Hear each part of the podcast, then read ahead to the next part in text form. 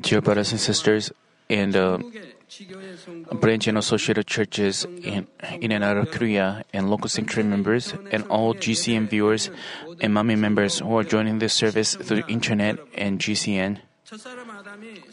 Since the first man Adam committed a sin by eating from the tree of the knowledge of good and evil, not only Adam, but also all his descendants became sinners.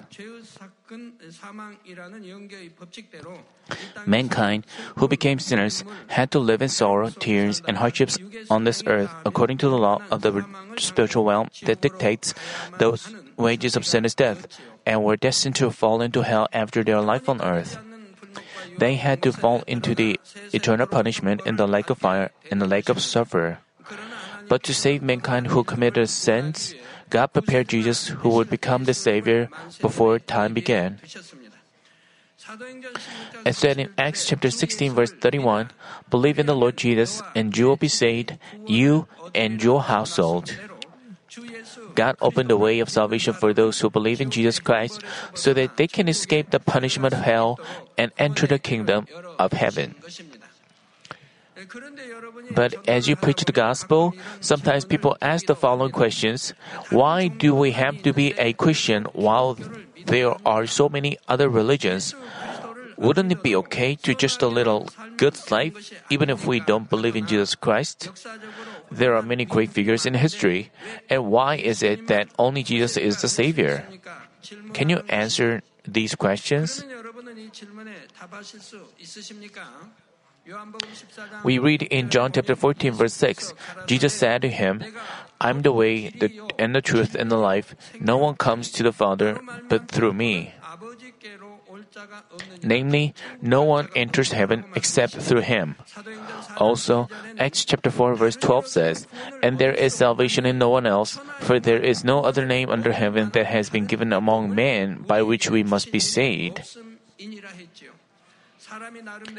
No matter how much one thinks he lives in goodness, he still is a sinner and who has the original sins and self-committed sins. So after all, he cannot escape from the punishment of death, which is the wages of sin. We can be saved only by believing in Jesus Christ, and Jesus Christ is the only one qualified to become the Savior according to the law of the spiritual realm. Then, what are the qualifications to become the Savior? This is the eighth session of the message of the cross, and continuing from the last session, I will tell you why only Jesus could become our Savior. I hope you will build your faith upon the solid rock of the Word through this message. Also, I pray in the name of the Lord that whomever you meet, you will be able to clear, clearly testify that Jesus Christ is the Savior and lead numerous souls to the way of salvation.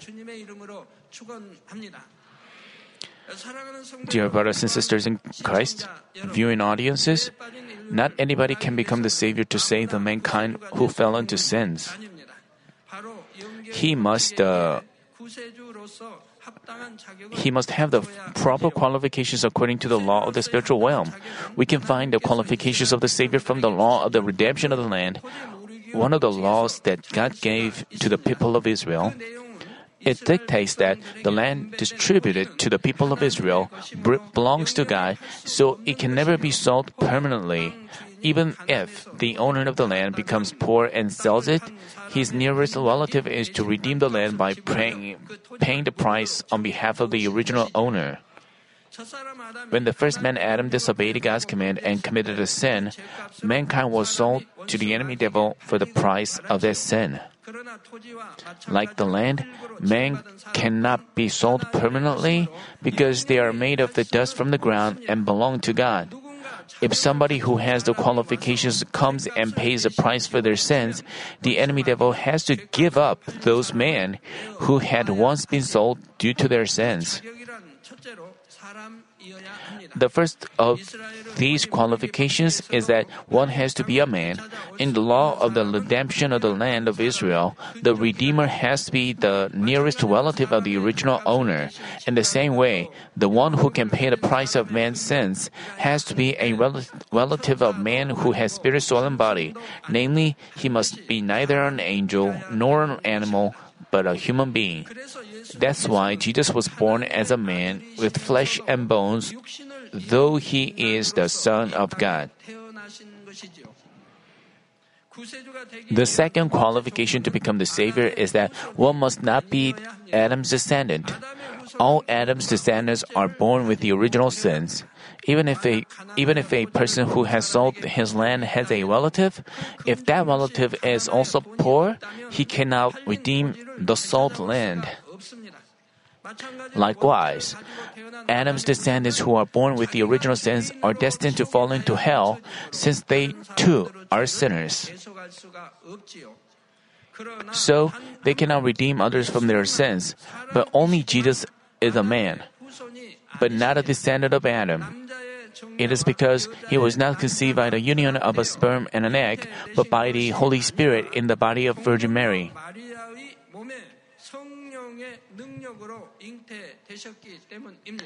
Thirdly, to become the Savior, one must have the power to defeat the enemy devil. To save the prisoners of war in a battle, we must have enough power to overcome the enemy, de- uh, enemy and bring the prisoners back. In the spiritual realm, being sinless is power. Everyone who had been born ever who had been ever born after Adam had to submit to the enemy devil and Satan since they were sinners with the original and self-committed sins. But only Jesus, who has neither original sins nor self-committed sins, had the power to shatter the power of death and save mankind. As I explained up to this point in the last session. And the, the fourth qualification to become the savior of mankind is that one has to have love of sacrificing even his life. Suppose a younger brother has to be punished because of his debt. If his rich older brother pays off his debt, he does not have to be punished. But even if his older brother is rich, it'd be no use if he does not love his younger brother he would just look the other way, saying, I've suffered a lot to make this fortune, and how come I have to make a loss because of you? But if the older brother loves his younger brother, he would want to pay off his younger brother's debt, even if that means a great loss. It's the same in the law of the redemption of the land. Let's say a person becomes poor and sells his land and he has a rich relative the, that relative has both the qualifications and power to redeem the land. But no matter how rich that relative is, if he has no love and refuses to redeem the land, the land cannot be redeemed. Only when the relative has enough love to help out can the, can the redemption of the land take place. We find such a case in Ruth chapter 4. A woman named Naomi became poor and sold her land, but her nearest relative refused to redeem her land because he did not want to suffer the loss. But another relative, Boaz, had love and redeemed her land for her. If Boaz had no love, if Boaz had had no love, he could have also refused to redeem the land. It's the same with redeeming mankind from their sins. As we have already discussed, Jesus had all three qualifications to, to redeem mankind from their sins. He was born as a man, but not a descendant of Adam. So, he had no original sins. Since he had neither original sins nor self committed sins, he had spiritual power to save sinners from the enemy devil. But if Jesus had lacked love, he would not have redeemed mankind from their sins. Moreover, he had to be crucified, shedding all his water and blood like he was the most atrocious criminal. There are many ways of executing criminals in this world, but to redeem mankind from their sins, the Savior didn't have didn't just have to face death.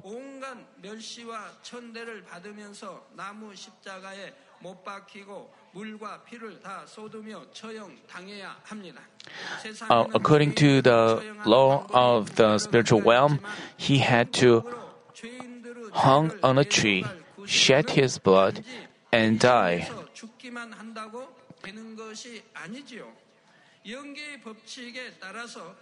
Galatians chapter 3 verse 13 says, Christ redeemed us from the curse of the law, having become a curse for us.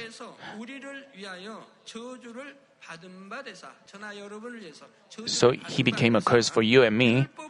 For it is written, Cursed is everyone who hangs on a tree.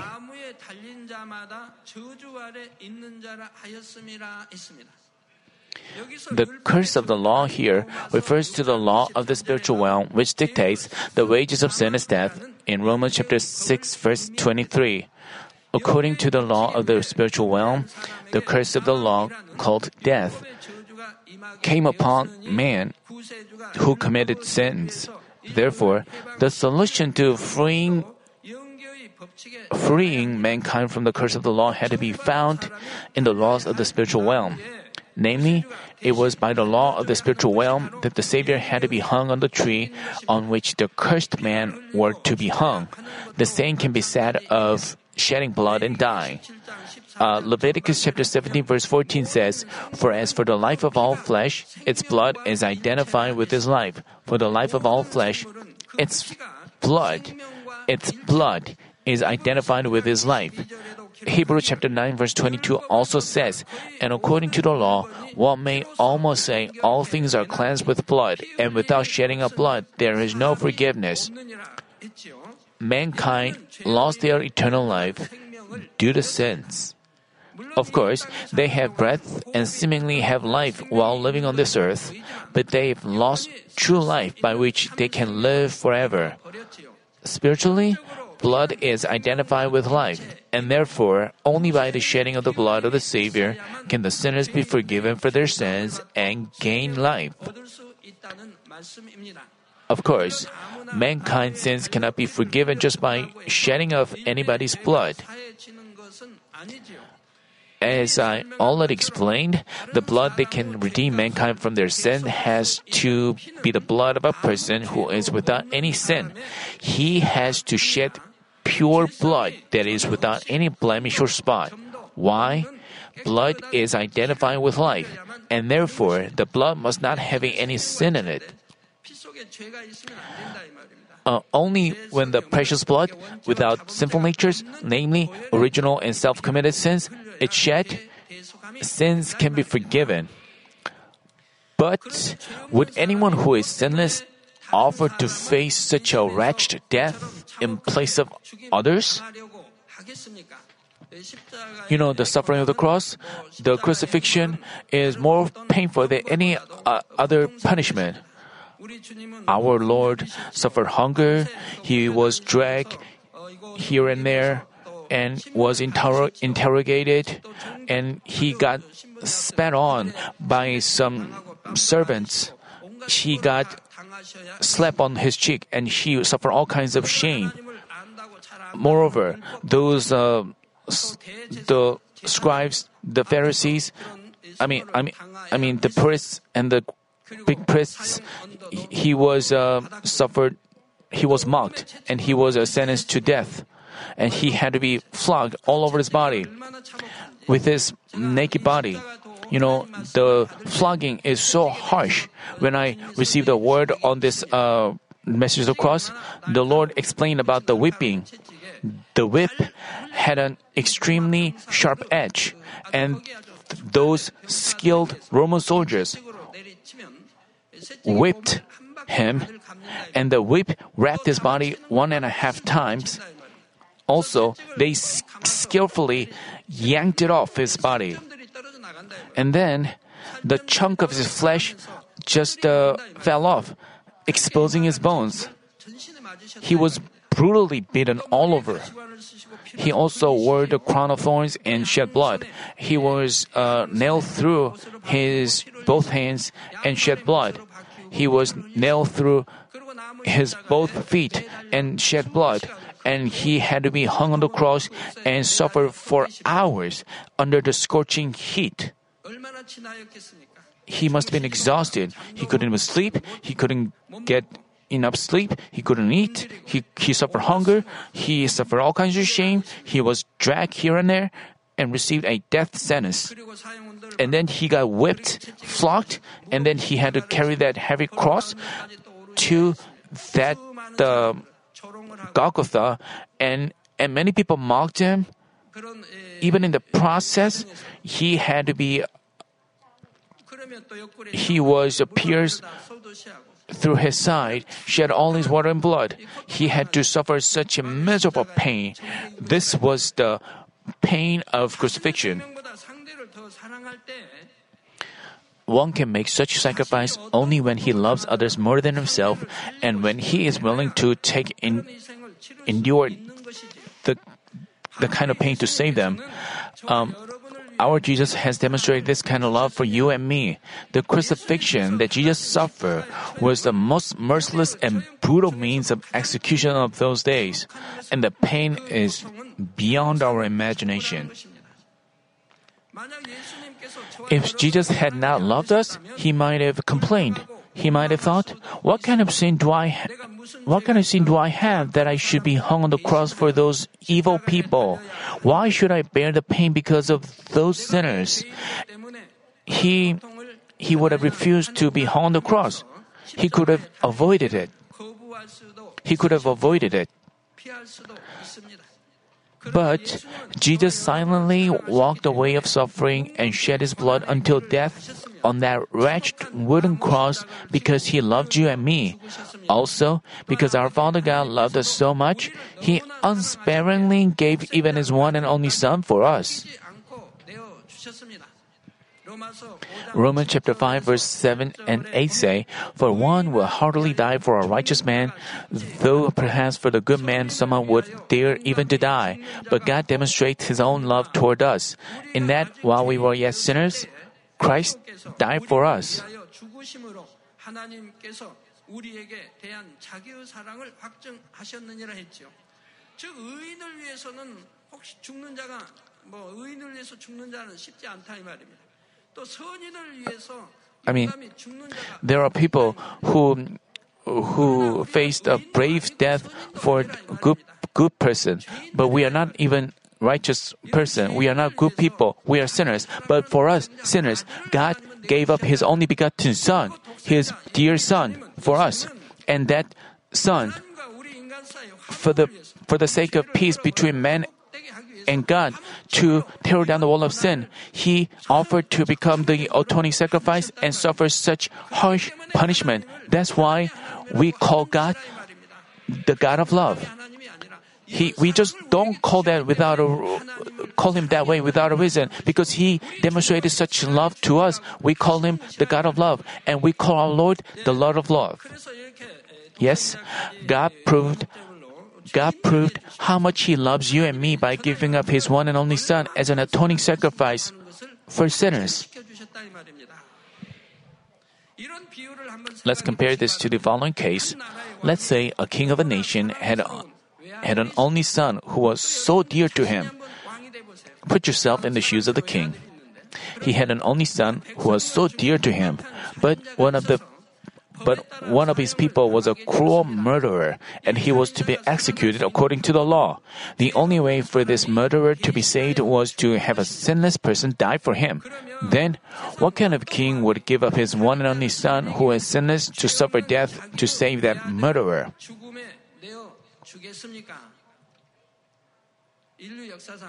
Nobody has ever done it in human history. Nobody would do ever but our God did it. God the Creator, with whom no king of this world can be compared, gave up his sinless one and only Son to suffer the punishment of death to save mankind who had become sinners. He gave up such blameless and spotless Jesus, his one and only Son, to die on the cross, thereby demonstrating his great love for us. How must God have felt when Jesus was arrested by the sinners, flogged, and crucified?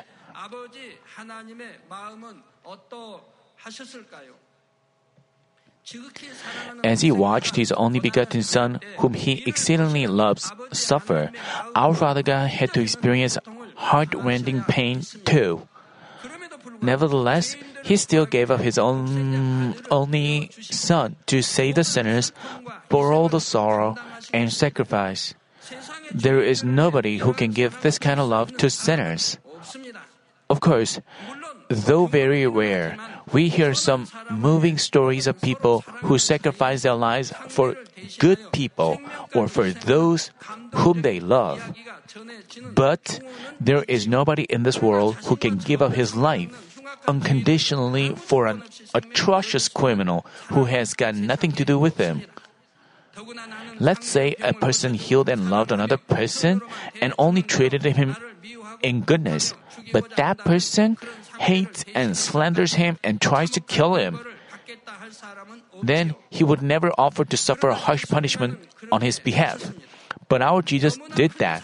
Because he had such tremendous love, he took the way of suffering, the cross, for sinners, and he died shedding all his water and blood.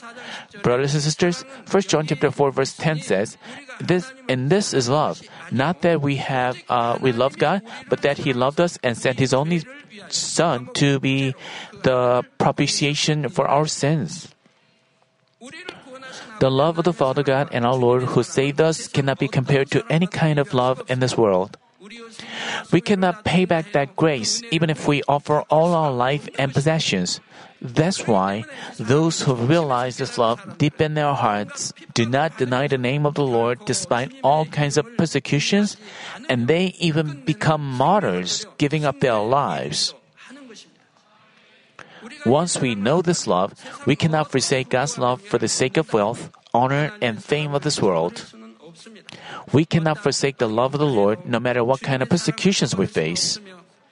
Uh, we cannot love our siblings, children, or spouse more than God and the Lord. Of course, this doesn't mean the more we love our Lord, the less we love our families and other people. In the Lord, we will develop spiritual love which is more truthful and deeper. As for the love of, as for the love of this world, even though they say they love with all their life, after all, they seek their benefit and it changes with the passing of time. For example, when a couple is dating each other, they might say, I will love you forever, or I love you more than my life. There are many of such uh, confessions. They have poetic expressions. They read poems and they also ask their friends and pick the best expressions and they recite it and make that confession when they are dating. When they confess that, the mom- moment they confess that, it must have been true. If they really had an intention to get married, if they really, really loved her, th- that confession must have been true. But even those couples who love each other so much break up after some time since their love since their love cools and changes. After breaking up, they meet somebody else and again confess, I love you only. Even if they love each other for a long time and get married, their attitudes change from, from when they were dating each other. While dating, even after they spend time together the whole day, they talk over the phone for hours after getting back home. But after getting married, they say they have a boring married life. When they were dating, even amidst the blizzard, they dated, uh, putting their hand in each other's pocket and sweetly hug one each other. They they say that it, they don't say it's cold. They take off their coat to put it on another. They lovingly talk with each other the whole day, and after they say goodbye and come home, they miss the other again. They want to see the other again, so they call. At first, they start by saying, let's talk for a few minutes. But they end up talking for 30 minutes, one or two hours. And they again say, let's meet. Uh, they so dearly love one another. But why do we say such a word, a boring married, married life? That means they begin to dislike each other. They have regret about their marriage. They even say, I should have married her after thinking more. I was too hurry. I was in a hurry. When they go to their workplace, their friends say, You must be happy. Then what do they say? You shouldn't marry a person so quickly like I did. You have to ponder over a lot. And or they even say it would be better for you to live alone. I regret having married so quickly. Why do people say things like a boring married life?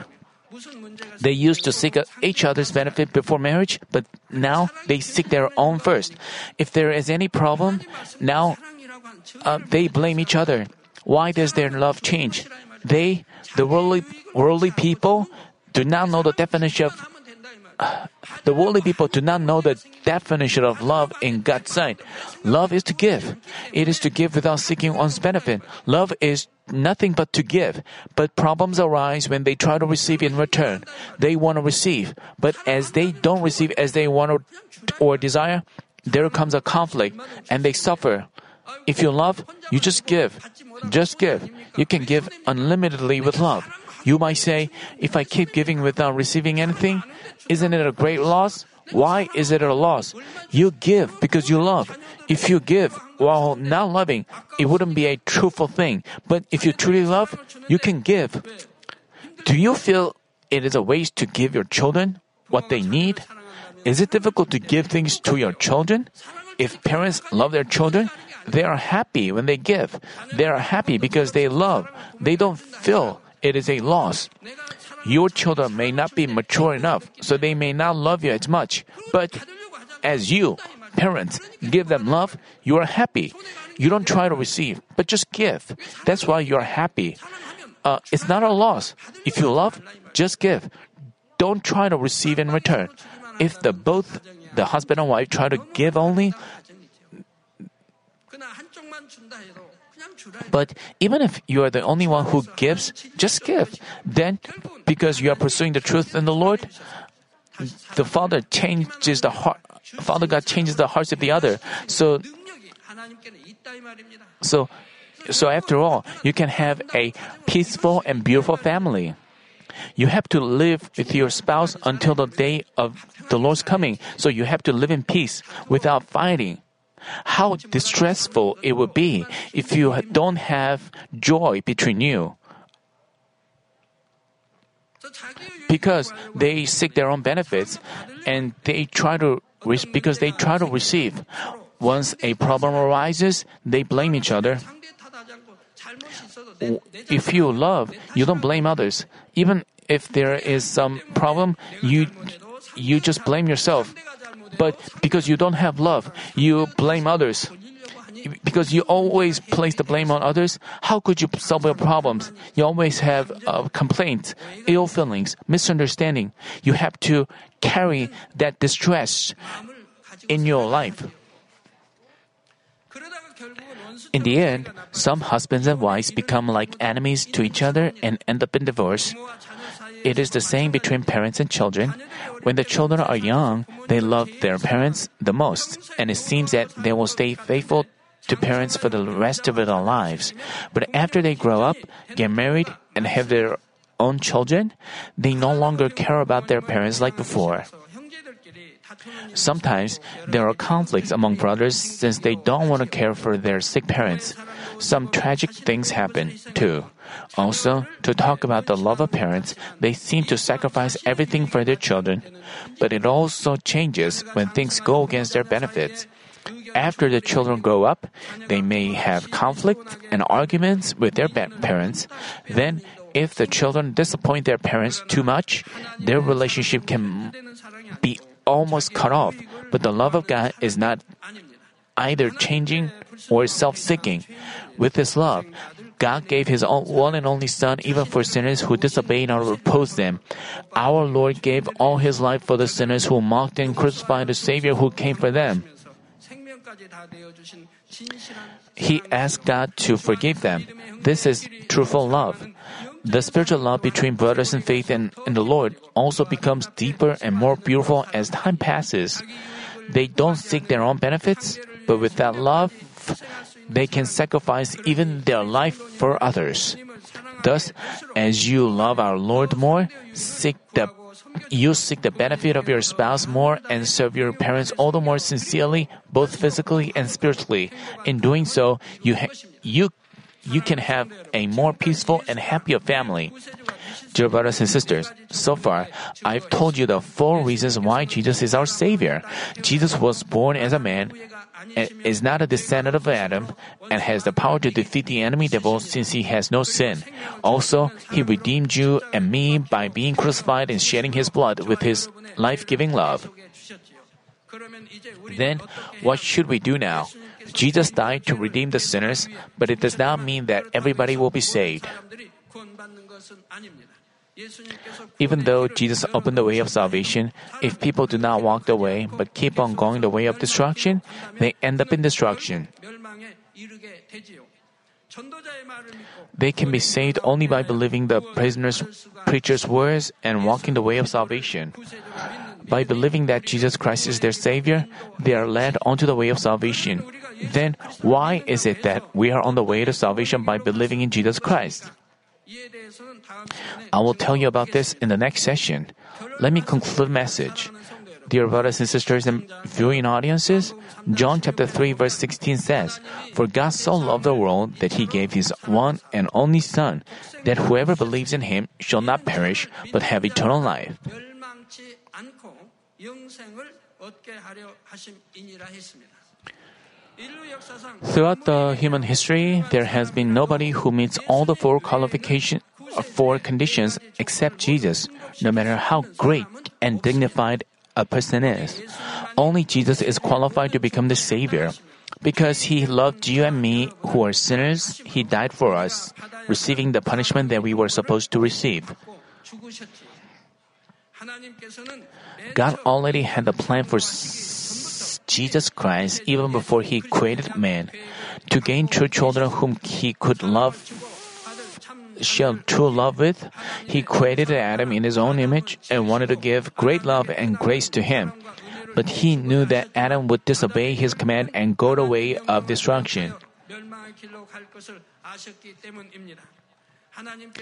From the beginning, God prepared the perfectly qualified Savior according to the law of the spiritual realm to save mankind who was destined for death by forsaking God's love. When the time came, he sent Jesus to this earth and had his one and only Son receive the punishment of the cross on behalf of the sinners.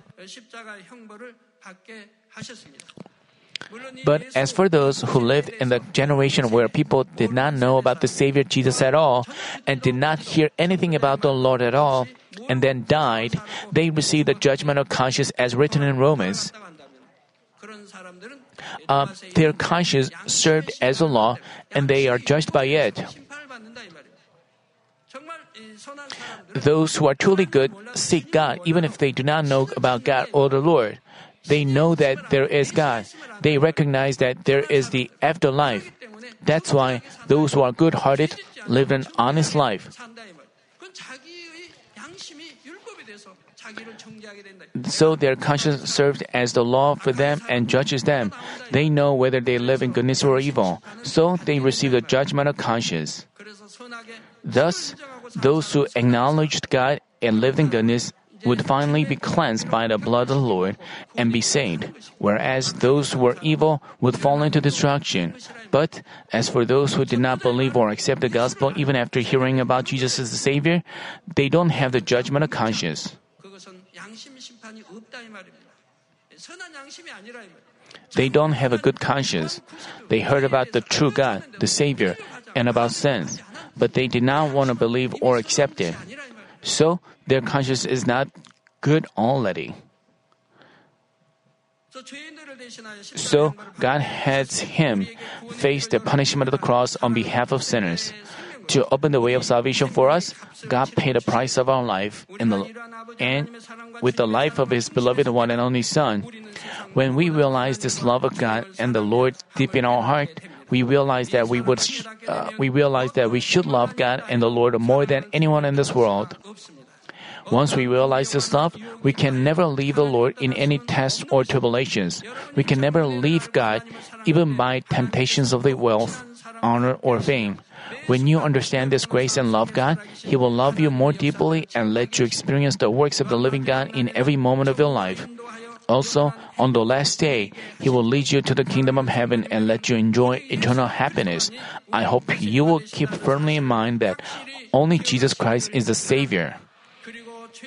Please engrave deep in your mind the love of Father God who gave His one and only Son for sinners, and the love of Jesus Christ who gave His life for us. By doing so, I pray in the name of the Lord that you will give out the aroma of Christ wherever you go and lead numerous souls to the way of salvation.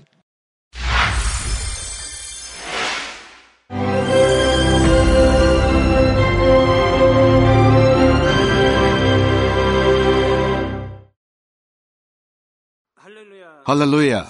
Almighty Father God of love. Please lay your hands on all brothers and sisters receiving this prayer here in attendance. Lay your hands on all the members of the branch churches and local sanctuaries, and all the GCN TV viewers, and those who are watching via satellites, cables, and internet all over the world. Plant faith in their hearts and drive out their negative thoughts and doubts. Let all the trials and afflictions leave them. By the fire of the Holy Spirit, from head to toe, scorch their sick and affected parts, including all cells, tissues, and nerves, all internal organs and intestines. Let the light of creation come upon them. In the name of the Lord Jesus Christ, I command the enemy devil and Satan, all diseases, germs, and viruses, and infirmities go away. Let the light shine on them. Scorch their incurable and long-term diseases by the fire of the Holy Spirit. Burn all kinds of endemic and contagious diseases like malaria. All epidemic diseases such as colds and fever go away from them. Protect them, Father, from any kind of germs and viruses and bacteria. Heal them of all kinds of cancers stomach cancer, lung cancer, liver cancer, breast cancer, womb cancer, intestinal cancer, and all other diseases like AIDS, leukemia, cerebral apoplexy, high blood pressure, low blood pressure, heart disease, lung disease, diabetes, women's disease, thyroid diseases, and all inflammations. Let them be made whole from the polio, stroke, arthritis, herniated discs, and many others. Let all kinds of pains disappear from them, like back pain, headache, and neuralgia. Set them free from epilepsy, autism, depression, neurosis, and all other mental diseases. Loosen them from all kinds of paralysis and let them get up, walk, and jump. Let them regain good eyesight and restore good hearing. Let the blind open their eyes. Let the deaf come to hear and let the mute begin to speak. Heal accidents after effects. Restore their ruptured and broken bones. Restore them from burns and let the heat and burning sensation go away from them. Father, let there be no scars left. Be cleansed from all kinds of drug addictions and poisoning. Father, regenerate dead nerves, tissues, and cells and bring the dead back to life. Bless them to conceive a baby. Father, please give them blessing to conceive a baby. In the name of Jesus Christ, I command the enemy devil and Satan, the ruler of the air, the evil forces and their servants, go away from them. Go away, evil spirits, unclean spirits, deceiving spirits, spirits of falsehood, separating spirits, and all forces of darkness. Loosen all bonds of wickedness and darkness, and go away from them. Let the light shine on them. Father God, give them strength to cry out in prayer, and empower them with the power to cast off sins and become sanctified. Let them be in good health as their soul becomes prosperous, and let their family be evangelized. Protect them from all kinds of accidents and disasters, and bless them to lead a successful and prosperous life in everything. Please protect your children, their homes and business, and their work. with the fiery hedge of the Holy Spirit, with heavenly hosts and angels, and with your blazing eyes. Give students wisdom and understanding, and fill their hearts with more passion and desire for study. Keep their hearts and minds from worldly things, and plant into their hearts more fervent love for God. Bless your children and let them give glory to you in everything they do, whether they eat or drink or whatever they may do. Let them confess and testify to the living God. I have met and experienced God and received His answers and blessings. Father God, thank you. Let all glory be to you alone. In the name of our Lord Jesus Christ, I pray. Amen.